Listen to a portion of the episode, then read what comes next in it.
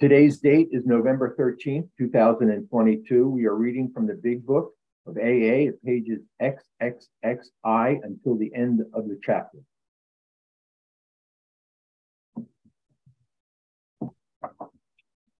And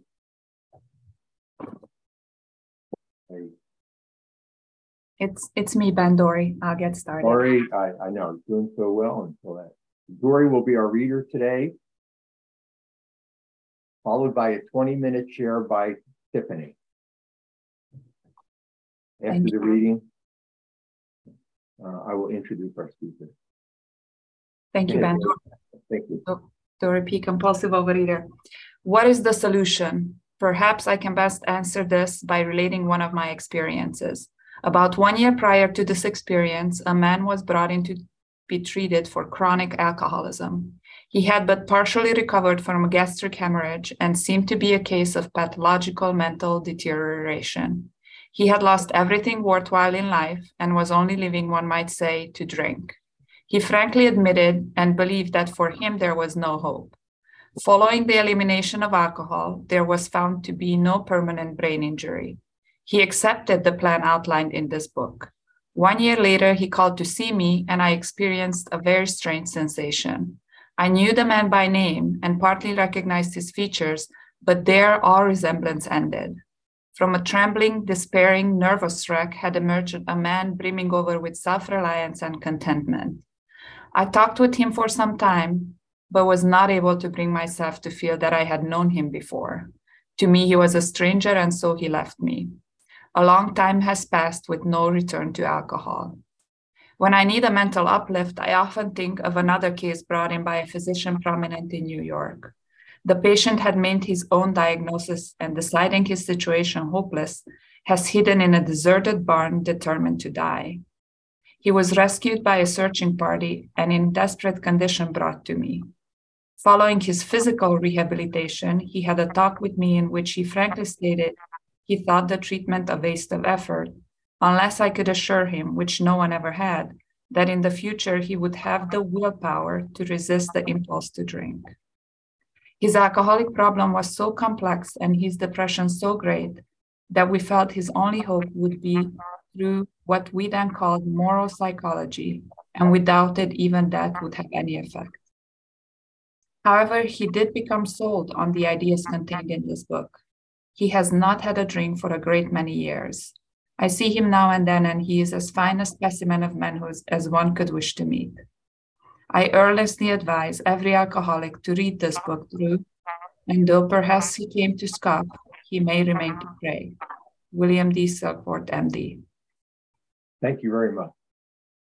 And now it's my pleasure to introduce our speaker for this morning, Tiffany. Tiffany, all yours. Thank you. Good morning, everyone. Uh, Tiffany P., recovered compulsive overeater based in San Antonio, Texas, but I'm originally from New Jersey. So, um, yeah, I started um, uh, before the meeting telling Kim it's always a little nerve wracking getting that message asking to speak. But last time I spoke at this meeting was on the sex inventory. So this is a little less intimidating. Um, so I wanted to start with I mean, the beginning of the passage. What is the solution? Perhaps I can best answer this relating by relating one of my experiences. And um, I love that he, Dr. Silkworth, um, doesn't just say, take my word for it. He says, let me share an experience with you from what I've seen with my own eyes. And he gives two examples. And um, that's ultimately what we do here in, in OA, right? We share our experience, um, strength, and hope. And so I don't, I'm not telling you a story that I've heard. I'm telling you what I have lived and what I've, I've seen um, from others who have recovered.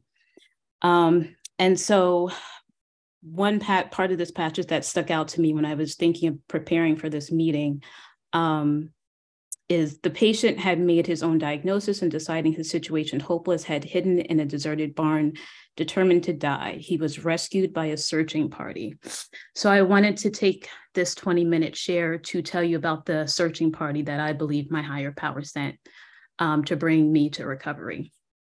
And um, lo and behold, they all had, instead of a regular searching party, I do a lot of hiking and um, um, watching true crime. And so when I think of searching party, I think of people like in the dark, searching with flashlights in the woods, looking for someone, right? Um, but my searching party, instead of flashlights in their hand, they had big books. Um, so in order to start uh, to tell you about my searching party, I need to start uh, tell you where I started. So I have been overweight my entire life, up and down, yo-yoing. Most of our stories are very similar. Um, you know, for me, I believe I was born with this disease. By the time I graduated high school, I was well over 100 pounds overweight. Um, dieted off and on throughout college, my early 20s. And it was around my mid 20s when I first heard about Overeaters Anonymous. Um, and I started going to meetings and was in OA for about three and a half years. Thought I was working the program. Um, I sat in the rooms and called myself a compulsive overeater, but um, now looking back, I know I, I really didn't understand what a compulsive overeater was. Um, I believed it was I was overweight, more than 100 pounds. I had struggled with it, and I thought that was the definition of a compulsive overeater. I knew nothing about the physical allergy, the mental obsession. Um, and then after three and a half years, I um, started to convince myself I wasn't a real compulsive overeater. I didn't need this program. I just, you know, maybe had some medical issues. Maybe if I just got on on some sort of medication for my depression, things would clear up. And so at that time, I was living in Philadelphia and um, I ended up moving back in with my mom and my family in New Jersey.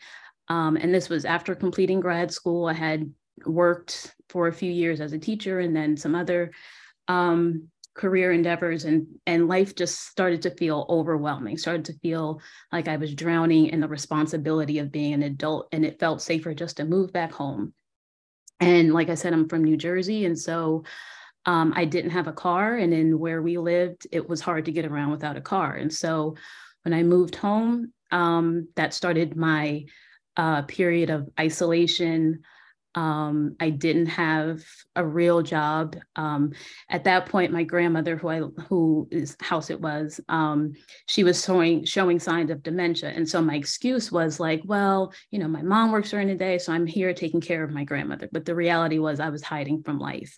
Um, so much like the person Dr. Silkworth is talking about, right? I I didn't think this consciously, but I had decided my situation was hopeless.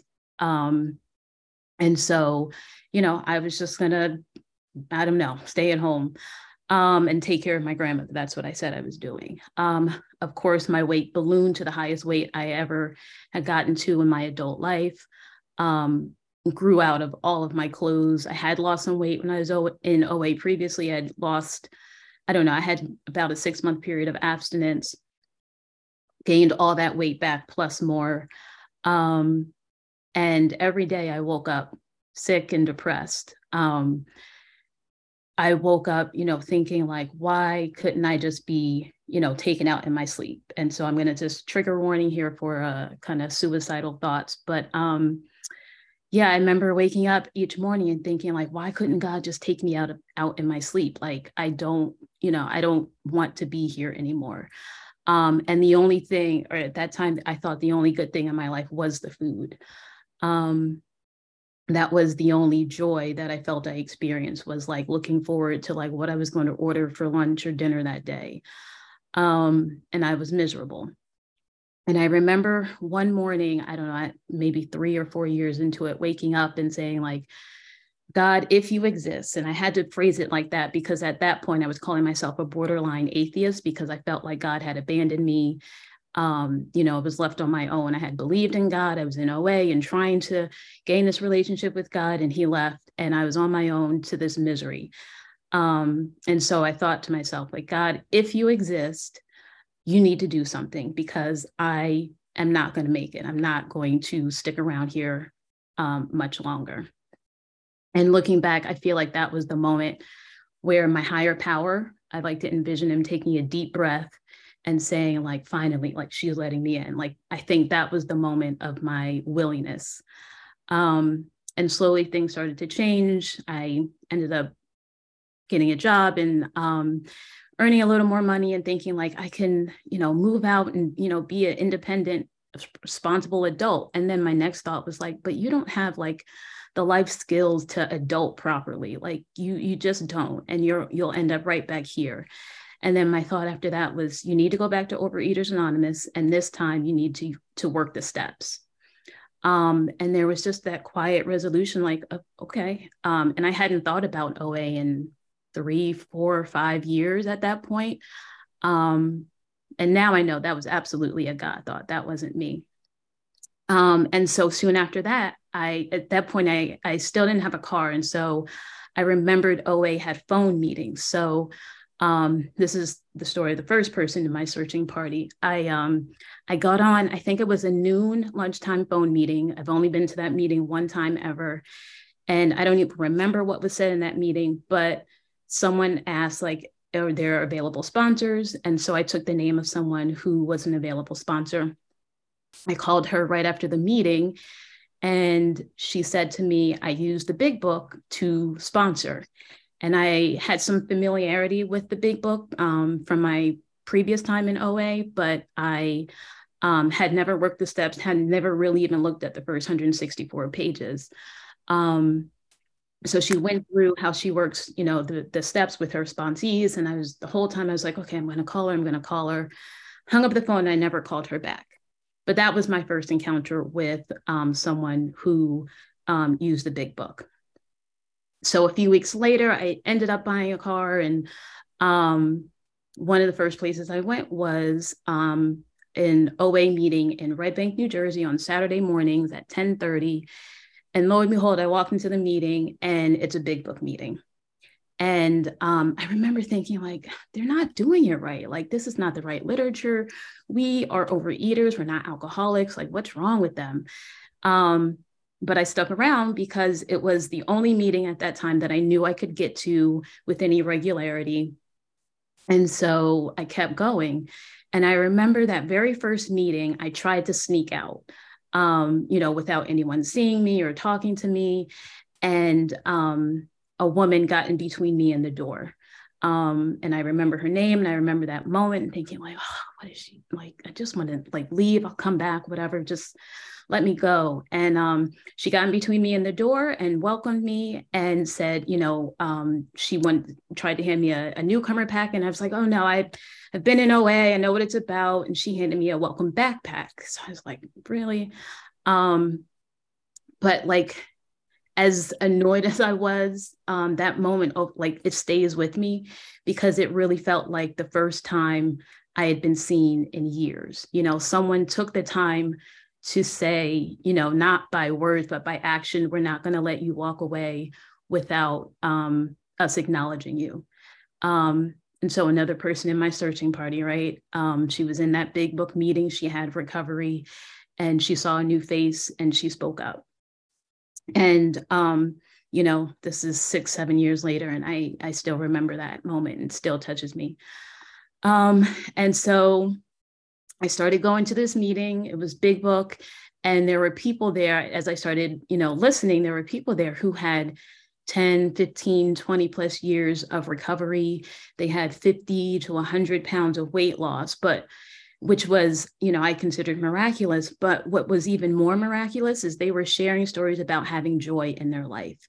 Um, you know, they were talking about life in a way that just sounded so appealing. You know, they had um, lives and careers and spouses and kids, and they weren't, you know, just trudging through life and dreading the day to day. There was there was a joy and a gratitude in their shares, even when, you know, they were commenting on the situation that wasn't going how they wanted to.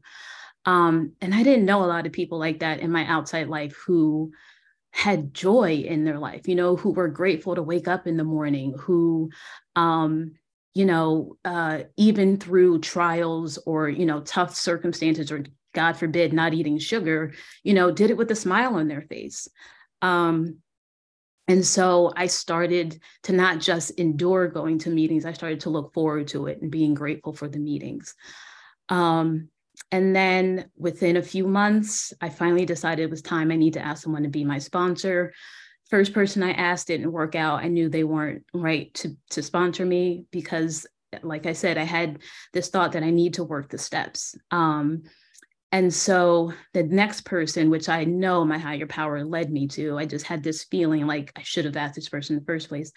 Um, I went up to her. She had raised her hand when you know um, available sponsors were asked, and I went up to her after the meeting and asked if she would sponsor me.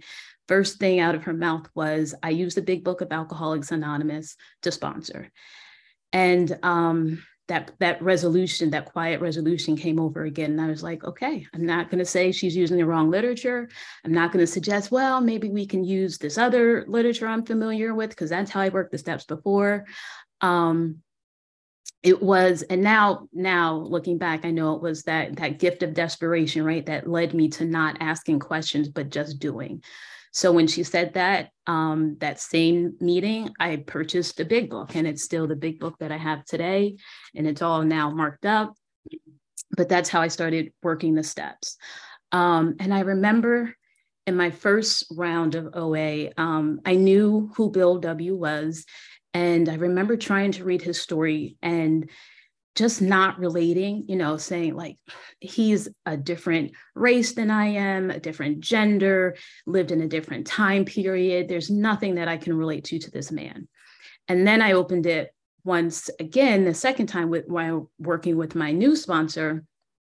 And within that first paragraph, he says, you know, uh, he became lonely and drink, you know, he turned to drink when he became lonely, paraphrasing. Um, and I thought, how many times have I been lonely and turned to food, right?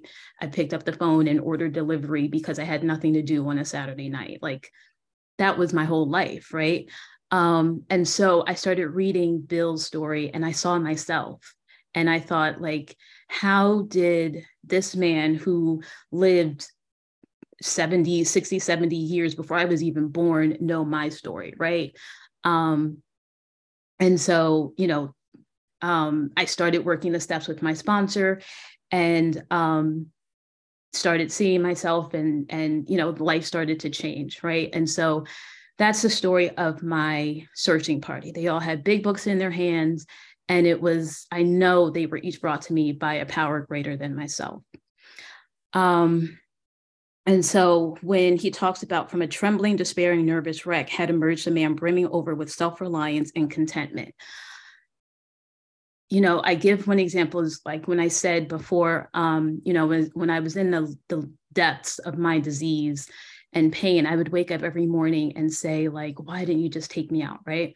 And now for the last four plus years, um, you know, first prayer, prayer and meditation is the first thing I do in the morning. And my first prayer is often like, God, thank you for waking me up this morning. And and I say it and I mean it. You know, like I'm grateful to have woken up this morning. I'm grateful to have another day ahead of me. Um, and that's not something I could do on my own. You know, I, on my own, I am a sick and suffering compulsive overeater who likes to hide from people, who isolates, who, you know, does not even know how much food I can take into my body, you know, to for to live a healthy life. Um, and that's just you know and that's just some of the surface stuff right? Like let alone like handle relationships or career or life. Um and so maybe to, to outsiders it looks like i'm brimming over with self-reliance right? I've since being recovered i have moved from new jersey across the country to texas. Um, and I actually have people here in Texas who I care about and who care about me, and I have relationships with people um, both inside and outside of, of recovery. Um, I've gotten to do so many things that I've wanted to do um, for a lifetime here while living here. And it's all a result of working the 12 steps and um, living this way of life. And obviously, most importantly, relying on a power greater than myself, right? Um, and so I always have to refer to God. Someone I was listening, I can't remember who it was um, if it was at a meeting or on a podcast or something, but someone was talking about being nervous and sharing, and someone shared with them, just make God the hero of your story, right? And that's what came to me as I was preparing for this this talk: is make God, um, however you decide, God, whatever God looks like to you, whether it be, you know, universe, a, a she, a he, or you know, whatever um, make God the hero of your story. So if anything I've said resonated with you, just know it is God and not me, right? Um, yes, I've taken the actions and and you know whatever, but um, the result is is a power greater than myself. Um, and so, you know, search you by a rescue party. You know, today I don't hide. Um, I just want to give a couple examples. Um, yesterday, I reached out to someone for um, career advice, not career advice. I had a question about some tasks that I'm thinking of taking on in my work, and and um, I work for myself. I work from home, and I reached out and asked, you know, what their experience was like doing this particular thing. And it that sounds simple, but I'm not the type who reaches out and asks for help. Um, you know, I I want to do things on my own. I um, you know, will try to self-will my way through things, right? Um, but this program has taught me how to relate to other people, how to step outside of myself and humble myself enough to ask for help. And that first instance of asking for help was asking someone to be my sponsor, right? Like seeing you have the more experience, you have a recovery, you have something that I want. Can you help me get there, right? Can you show me what you did to get there? And so I asked someone to be my sponsor, and I continue, you know, throughout the process making outreach calls. And I've changed sponsors a couple times since then. Um, and just, you know, today, even asking someone if they're available to hear a 10 step from me um, is still how I learn and practice reaching out, asking for help. And that always brings me closer to God. And so, because I learned how to do that here, I can do that in my outside life, right? I can do that outside life may not be the right term but i can do that in my in my life that is not program um and so and of course people are receptive and you know helpful. And i always think like i don't want to bother people or when i hear sponsees say um, or newcomers say they don't want to you know do outreach because they don't want to bother people or whatnot like if someone is not available they just won't answer the phone right? It's just that simple.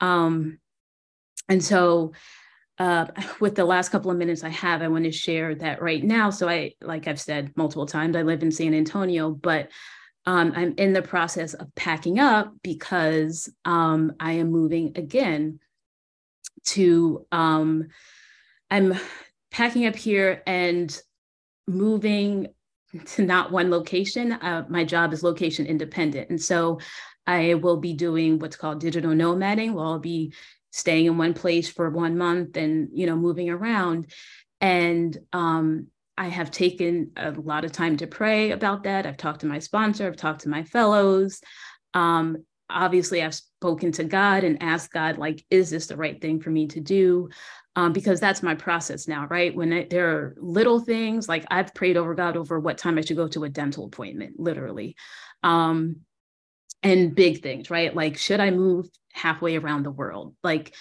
all of it I take to God. Um, and so far, the process has been going along. And so that's a sign to me that, like, God is okay with this, right? This is God's will.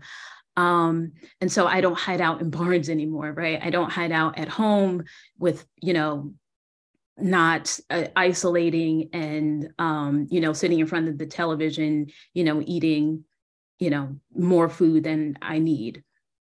Today, I have a process by which, when you know life is lifing, I go to my higher power, and when life is good, I go to my higher power still. Um, and so, yeah, I'll just close by saying that God, if anything I said resonated with you today, it's because of a power greater than myself. And I got there by working these 12 steps um, directly out of the big book. So, um, thank you, Kim, for asking me to be service. And with that, I'll pass.